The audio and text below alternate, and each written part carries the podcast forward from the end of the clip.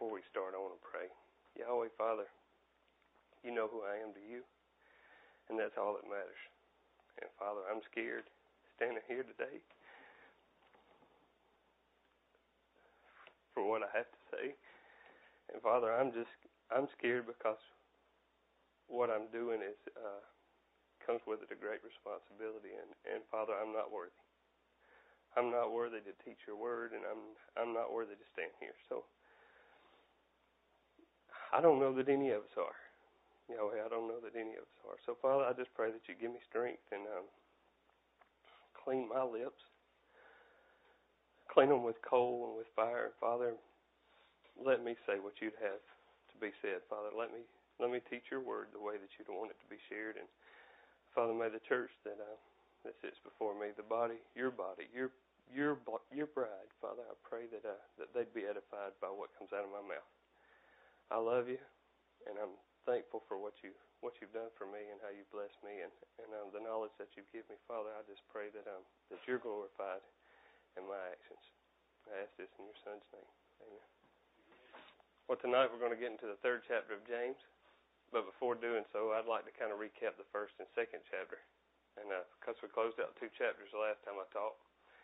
And as I've mentioned several times throughout our study, this entire book, or the epistle, it's a series of tests to show ourselves to show ourselves whether where we stand in our faith or the lack thereof. To see if we have true saving faith. In chapter one, we dealt with the perseverance of trials and how we would handle them. We learned that it's uh, important that we count it all joy when we go through a trial we dealt with uh, temptation and where we should place the blame when we fall into temptation. We learned that Yahweh doesn't tempt anyone. Instead, it's our own evil desires that drag us into temptation.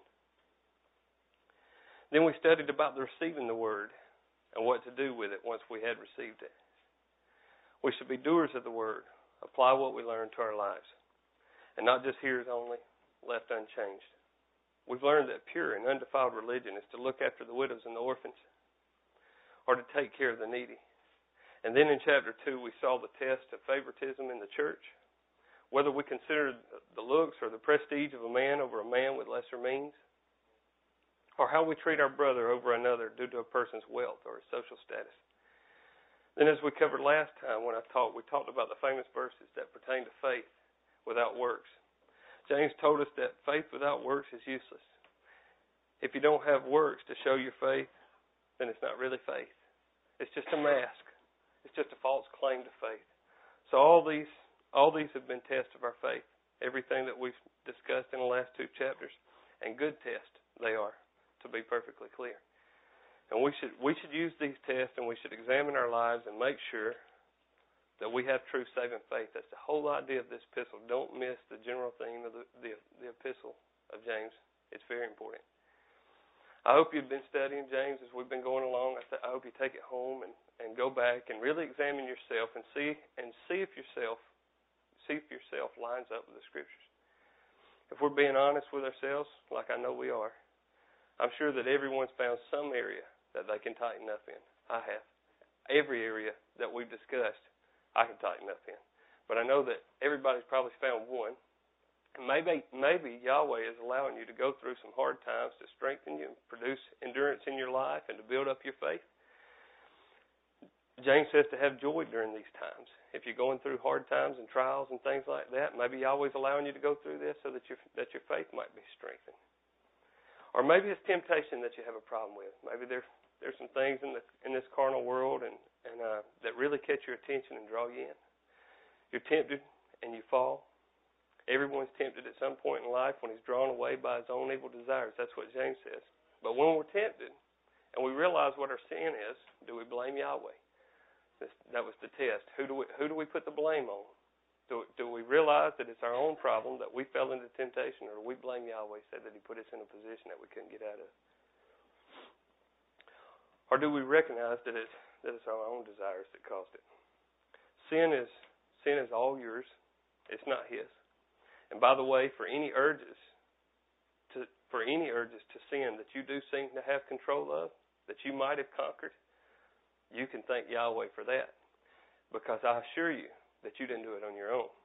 If you've mastered a sin or a temptation in life or something that you might fall circumstance to, you can uh, you can give Yahweh the praise for that because all good things come down from above and blaming Yahweh for your temptation could be where you're stumbling at.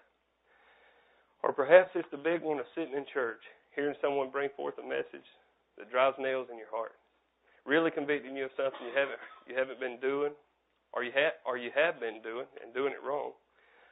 But you walked away. You left. You left church unchanged. You just. You just got up and walked out of here. And even though your heart was crushed and it was pricked, and and uh, Yahweh Yahweh's knocking on the door of your heart all night long, you just got up and left. You know, and you you looked in the mirror. You seen the flaws, but you didn't do anything about it. Maybe that's somewhere that you struggle.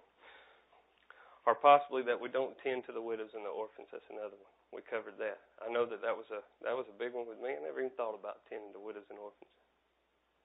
I I could probably justify it. I've I've got a I've got a um grandmother-in-law. I've I've painted her house and things like that. You know, and I I, I might pat myself on the back and say I took taking care of a widow, but that's not good enough. I could tighten up. I could do a little better. What about favoritism? Do you prefer one of your brothers over another? Would you give Randy a better seat than you would Frankie just because maybe Randy's got more money or Randy's got more clout or something like that? Would you do that? How many are guilty of overlooking great biblical qualities in a person and concentrating on worldly traits that don't mean a hill of beans to Yahweh? Maybe this is where you struggle. I don't know. Everybody everybody struggles at different places. And last but certainly not least, the test that we covered last time that I taught is your faith dead because you have no action behind it. If your faith was a body, could it breathe? Could it talk? Could it walk? Could it run? Is it alive? Does your faith have a product or produce action. If not, then it's not genuine faith. It's just a mask. If you, if your faith doesn't do anything, if you can't see it, if you can't exhibit your faith, it's useless. It's a waste of time. And the faith that we make a claim to must be real. It must be genuine. It must be faith with works. It's it's mandatory.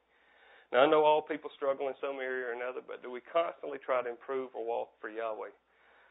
Are we concerned about His opinion of us are we concerned about the example we leave for others to follow? And are you considering these tests in this book of James and how they compare in your life? I encourage you to do so. Examine yourself and see where you stand. Now, last time I taught, we discussed that Abraham's faith is, is what justified him in Yahweh's eyes. I, I, I made a, a mention to there's there's two ways that he was justified. One, he was justified in Yahweh's eyes by his faith, and he was justified among men by his works. It was his exhibition of his obedience to the to what Yahweh told him to do that made him the great leader or the iconic image in the eyes of the nation of Israel. But it was the two things, faith and works coupled together, that created the perfect example of how a believer should look and act. So tonight I would like to show you how within our own body we possess the very thing that tells a man's inner character. Let's look at James chapter 3, and we're going to read verses 1 through 12. James chapter 3, starting in verse 1, it says, Not many should become teachers, my brothers, knowing that we will receive a stricter judgment. For we all stumble in many ways. If anyone does not stumble in what he says, he is a mature man who is also able to control his whole body. Now, when we put bits into the mouths of horses to make them obey us, we also guide the whole animal. And consider ships, though very large and driven by fierce winds, they're guided by a very small rudder, wherever the will of the pilot directs. So too, though the tongue is a small part of the body, it boasts great things. Consider how large a forest a small fire ignites, and the tongue is a fire. The tongue, a world of righteousness, is placed among the parts of our body. It pollutes the whole body, sets the course of life on fire, and is set on fire by hell. For every creature, animal or bird, reptile or fish, is tamed and has been tamed by man, but no man can tame the tongue. It is a restless evil, full of deadly poison. With it we bless our Lord and Father, and with it we curse men who are made in Yahweh's likeness. Out of the same mouth come blessings and cursings. My brothers, these things should not be this way. Does not a spring pour out sweet and bitter water from the same opening? Can a fig tree produce olives, my brothers? Or a grapevine produce figs? Neither can a saltwater spring yield fresh water. So we see the tongue is a very powerful thing. That's what that's, that's what James is showing us here. James mentions the tongue in every chapter of his book, of his epistle. In chapter 1, verse 19, he says, Be slow to speak. And in verse 26, he says, If anyone thinks he's religious without controlling his tongue but deceiving his heart, his religion is useless. In chapter 2, in verse 12, he says, Speak and act like those who are judged by the law. He mentions it in chapter 4, which we'll get to later, but verse 11 says, Don't speak against your brother. And in chapter 5, in verse 12, he says, When you speak, let your yes be yes and your no be no. But for now, right now, in, in chapter 3, he says, Not many should become teachers. He's talking about speaking and being teachers of the Word of Yahweh, preachers, evangelists, etc. That's his point. That's what he means when he says not many should, should become teachers. Why? It says, because we will receive stricter judgment. Stricter judgment for what? Being a hard worker and trying to bring good to the people of the church? No, that's not the reason that we'll receive stricter judgment for being a teacher. It's for speaking without knowledge. That's the reason that we'll receive stricter judgment. That's the reason that I have a hard time preaching this message. I didn't want to stand up here because I'm because I'm fearful of that. I really am. I think this all stems back to the first chapter where he says, Be quick to hear, but slow to speak, in verse 19. We talked about it when we covered it. We're going through chapter 1. We need to be sure we have a proper understanding before we speak on what we've learned. Paul tells Timothy in 1 Timothy chapter 5 and verse 22, he says, Don't be too quick to lay hands on anyone. And he means don't authorize somebody to, too quick to preach. He also tells him in 1 Timothy chapter 3 and verse 6 when he's selecting teachers that he must that the teacher must not be a new convert, or he might become conceited and fall into condemnation of the devil. James understands this, and that's understands this, and that's why he gives the warning that not many should become teachers. That's his point. We'll see in the next few verses that the tongue is a very powerful thing. So to speak, as a teacher, without proper knowledge and understanding, it can be harmful. Not to the teacher. It can be harmful to the teacher, but not to the teacher so much as to the audience. It's a dangerous thing that you speak to anybody without proper knowledge.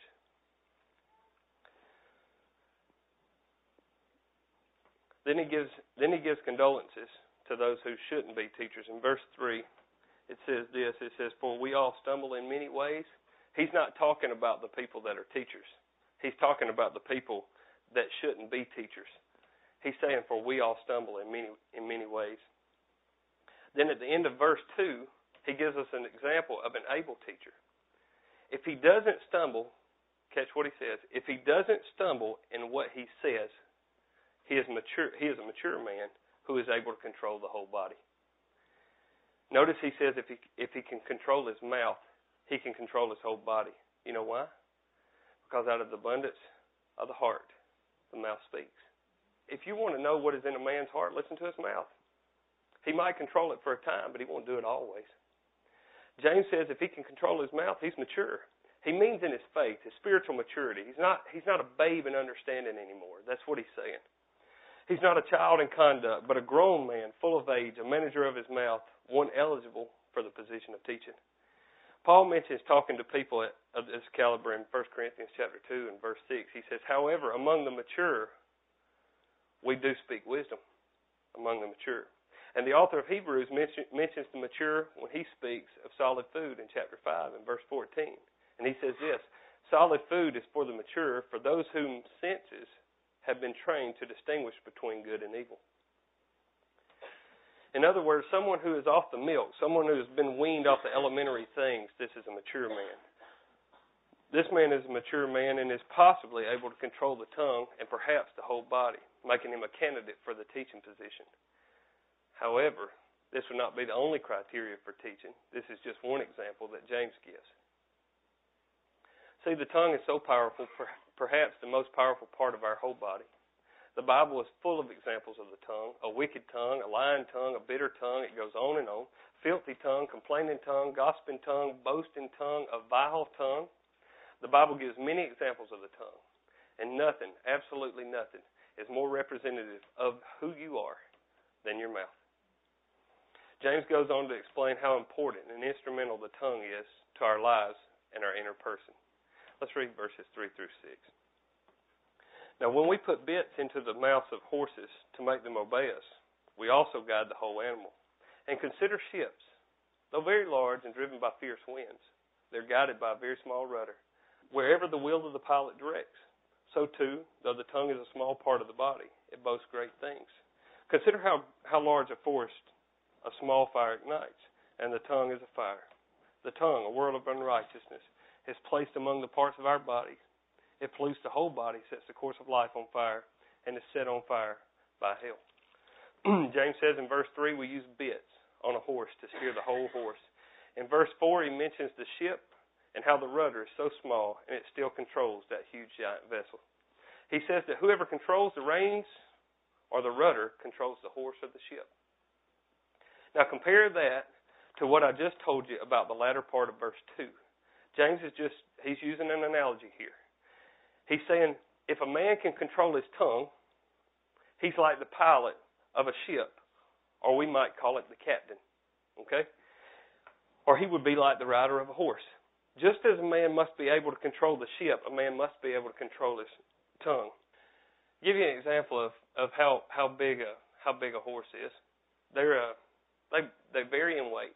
They, I mean, a, just a regular horse. Let's say they weigh from 800 to 1,200 pounds. The horse on the left may weigh 14, 1,500 pounds. Okay. They're usually 14 to 17 hands high, given feet and inches. Let's say four and a half to five and a half feet high. That's at the withers. That's here. Head might be two foot higher than that. We put bits in their mouth to ride them. I was raised on horses, just about. I know Rocket's rode them, and Phyllis has rode them. Other people have you put a bit in a horse's mouth and it looks kind of like uh, it's got two bars that come down on the outside of his mouth and a, this just a just a standard bit and a, there's a piece of a bar that goes through a horse's mouth lays on top of his tongue between his tongue and the roof of his mouth and halfway through the bit there's a hump you know just those standard rough what I would call a rough riding bit. You wouldn't put it in a horse that don't need a lot of correction but a horse that's hard headed this is the kind of bit that we'd use at the bottom of the bit, there's two reins that are attached to it. They go to the rider's hands. Okay, you you pull one side, make the horse's head turn to the left. Pull this side and make the horses or to the right, make the horses turn to the left this way. And to stop them, you'd pull back on these reins, and what that the knuckle that's inside of that bit actually pulls up on the roof of the horse's mouth, puts pressure on his mouth. He don't like it. He stops. He realizes, hey, something's wrong. I got to stop. James is saying with that rein, you can control a whole 1,200 pound animal that you couldn't control without it. You can take that horse and do whatever you want to. You can spin him around in circles. Rocket would, Rocket could testify to this. If a horse starts running, you grab one side of the rein and just pull it back to your knee. Pull his head right back on your knee, and that horse can. All he can do is run around in a circle. He's not going anywhere. Just turn right there in a circle. It's wherever, wherever you can, wherever his head goes, that's where his body has to go. Just like, just like the tongue and a with a, with a person. And consider the ship. This is a cruise ship. This is uh, Kim's favorite kind. But uh, consider that ship right there. It's over three football fields long on average, most of them. They're a thousand, roughly a thousand, around a thousand foot long. They towed 130 tons, 130,000 tons of cargo on them, carry anywhere from five to six thousand people. And this ship right here is controlled by this little bitty rudder. Now that ship, that rudder, I'm, I don't know how big a rudder is, but I'm gonna I'm gonna say let's say it's eight on a ship that big. Let's say it's ten foot, you know, in height and I don't know, fifteen foot long. That rudder controls that ship that's a thousand foot long. As little as it is, it's that it's that important to the management of that ship. When we were we went to Alaska on a boat on a on a cruise, and we went up inside of a glacier, a glacier bay, and there's there's there's rock and ice on both sides of you, and it's 500 foot high either way you look when you go in there. And you go in there, and it looks it the ship's so big and the the walls are so high, it looks like you can reach off the side of the balcony of a boat and touch the wall. That's how close it looks. If you if you've never been to Alaska, you ought to go. It's fun. That captain will take that he'd take that boat and he'd drive up in the middle of that bay. Well, he's not backing it back out of there. I mean, it's it's just like a pass that goes up through rocks. But he gets up in there and he's got to turn it around. And it doesn't look like that ship will even go in there in a line, much less go up in there and turn around. But he gets up in there and he turns that thing around. And when he turns it around, in all honesty, he's probably only 50 foot from the end of the ship to the rock wall on both ends. Now that ship's a thousand foot long, but he he does all that with a rudder and turbines and stuff like that. He's got some help on a big ship like that. But my point is, as small as the rudder is, it it can control a ship, a vessel that big. And the man that controls the rudder controls the ship. That's the point. Now I tell you all that just to reiterate what James is saying here. The tongue is just like the bit of the rudder. It's such a small part of the body, but it boasts great things. In other words, it's super powerful and it holds within it the power to mend and bind or to destroy. Consider Proverbs chapter 18 and verse 21. Life and death are in po- life and death are in the power of the tongue, and those who love it will eat its fruit. Or how about Proverbs chapter 25 and verse 15? A ruler can be persuaded through patience, but a gentle tongue can break a bone. These are just a couple examples of how great the tongue is. And it can be used for good or for bad. But the point is, if we control our tongue, we can also control our body, our entire being. Now, James goes on to give us another analogy of the fire. I love James and his analogies. He reminds me of Danny. Danny always has an analogy. He calls me. I don't even say hello. He says, Hey, let me tell you about this. Have you ever thought about this? Have you considered it like this? I love it when he calls. I like analogies. It makes sense to me. I'm simple minded. I need simple analogies. Yeshua taught like this too. We just call them parables. We don't call them analogies. But consider the analogy of the fire. James says, think about a large forest fire and how it starts. It starts with a small flame and it turns into a violent, fierce fire that consumes everything it touches. They used to, I used to be a fireman, so I know a little bit about this. There used to be an ongoing joke around the fire department, and uh, every time we'd go to a call, we put out a fire, and the fire marshal would be out there investigating. He's getting all his samples and this, that, and the other, you know. And the homeowner never failed. The homeowner would come up and he'd say, "Man, I wonder what started that fire." And we would always say, "A little flame about that big." it was a homegoing joke. We'd always do that used to be another joke too that uh people would people would come up to you and they would say, uh, you know what burns my tail up? And they say, I don't know. And they say, oh, flame about that high. anyway, uh, well, the tongue's just like the small flame that starts that that starts the outbreak of of hell in a man's entire body. The tongue is a world of unrighteousness, and it's placed right there among all the other parts of our body. It's just sitting there idle, waiting to be good or bad. It can be it can be one or the other. The tongue is a small it's it's small compared to the leg, but so is a so is a small flame compared to a forest fire. It's it starts with something little. Something as small as a little match can burn up half of Colorado. I think it's Colorado was it Colorado maybe a year, two years ago that had the big forest fires and just burned on and on and on and on. It could have started it could have started as simple as somebody flicking a cigarette out the window. That's all it takes. That's the kind of power the tongue has. It's just, it's just like a small flame. Let's look at verses 7 and 8. Verse 7, it says, For every creature, animal or bird, reptile or fish, is tamed and has been tamed by man, but no man can tame the tongue. It is a restless evil full of deadly poison. Now, James mentioned in verse 7 that all creatures have been tamed by man. Adam named them all, they all came to him, and Adam gave them name for all that he's seen.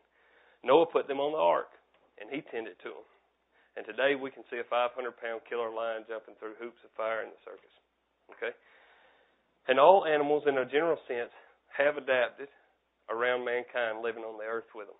So, in one sense, they've all been tamed by man. But that's not James's point.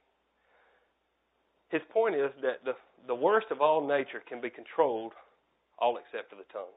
That's the point. Man has managed to conquer the most wildest things in nature, and yet he can't even control the smallest member of his own body. It's so restless and can be so evil. The only way that the tongue can be tamed is by the work of Yahweh. That's it. Often Yahweh gives a man his grace, and by his Spirit, he changes the nature of the curser, the swearer, the liar, the blasphemer.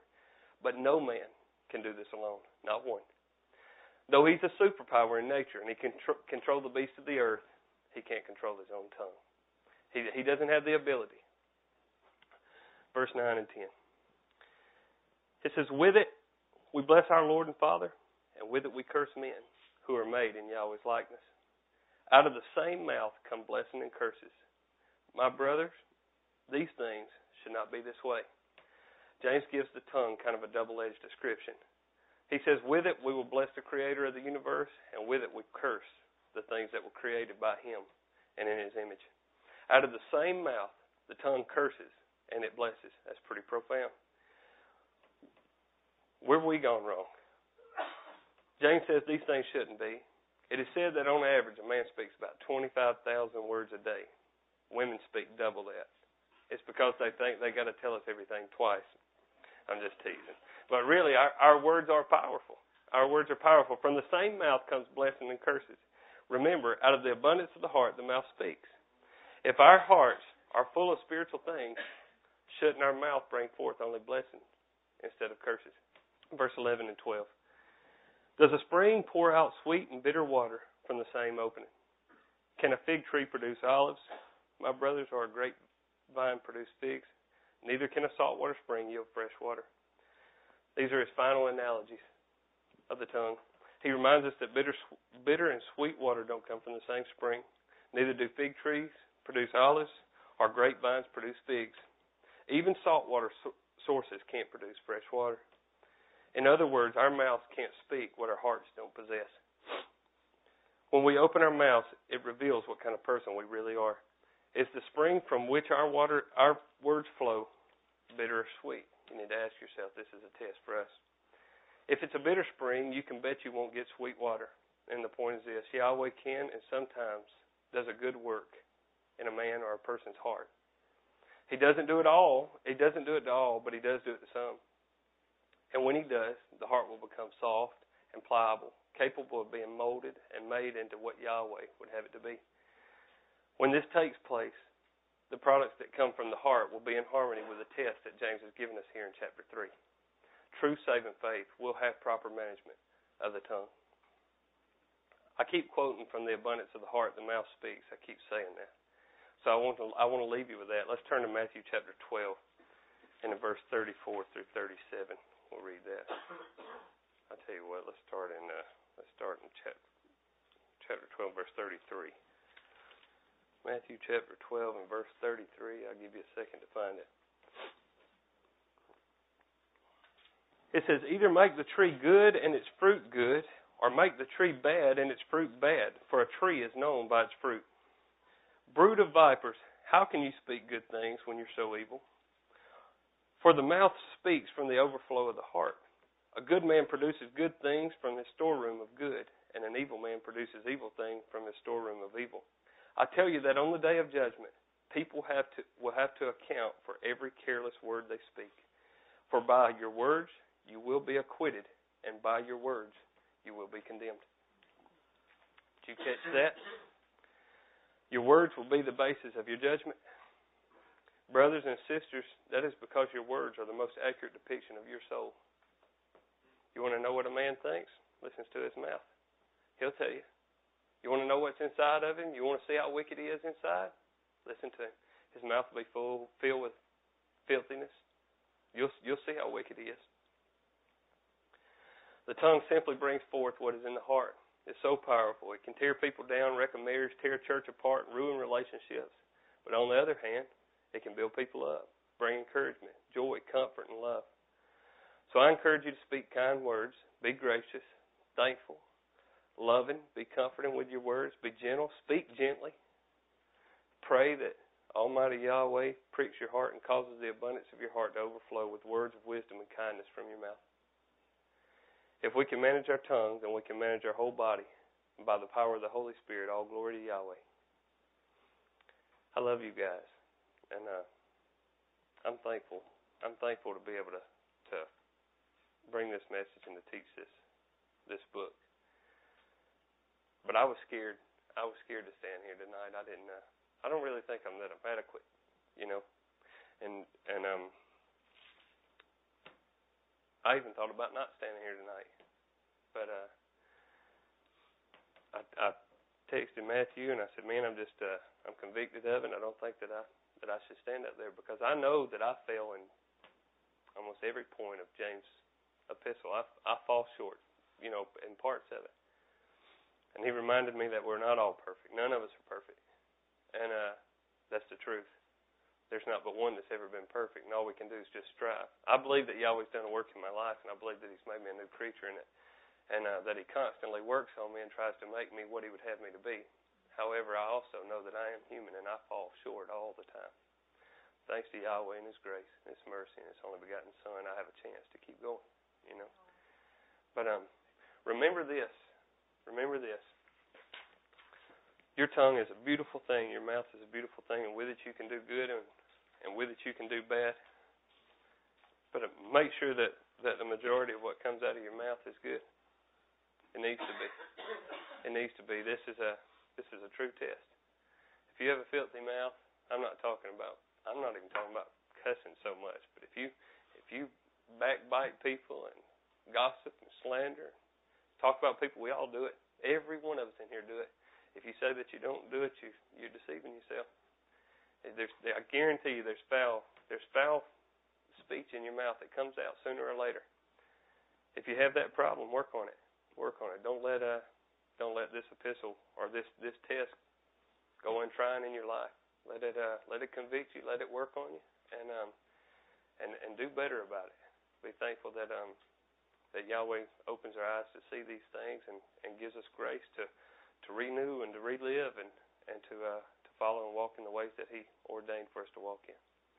I love all you guys. Thankful to be here. Dear Heavenly Father, we love you and we thank you for this message, Father. I thank you for uh, I thank you for James and his epistle.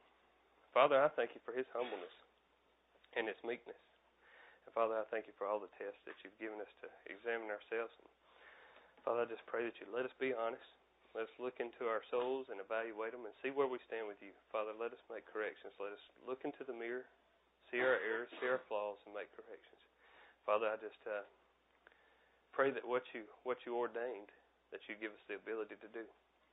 Father, we love you and we're so thankful for your Son, the one that died for us, that we may have eternal life. Through him, we give you all the praise and honor and glory. In his holy name, amen.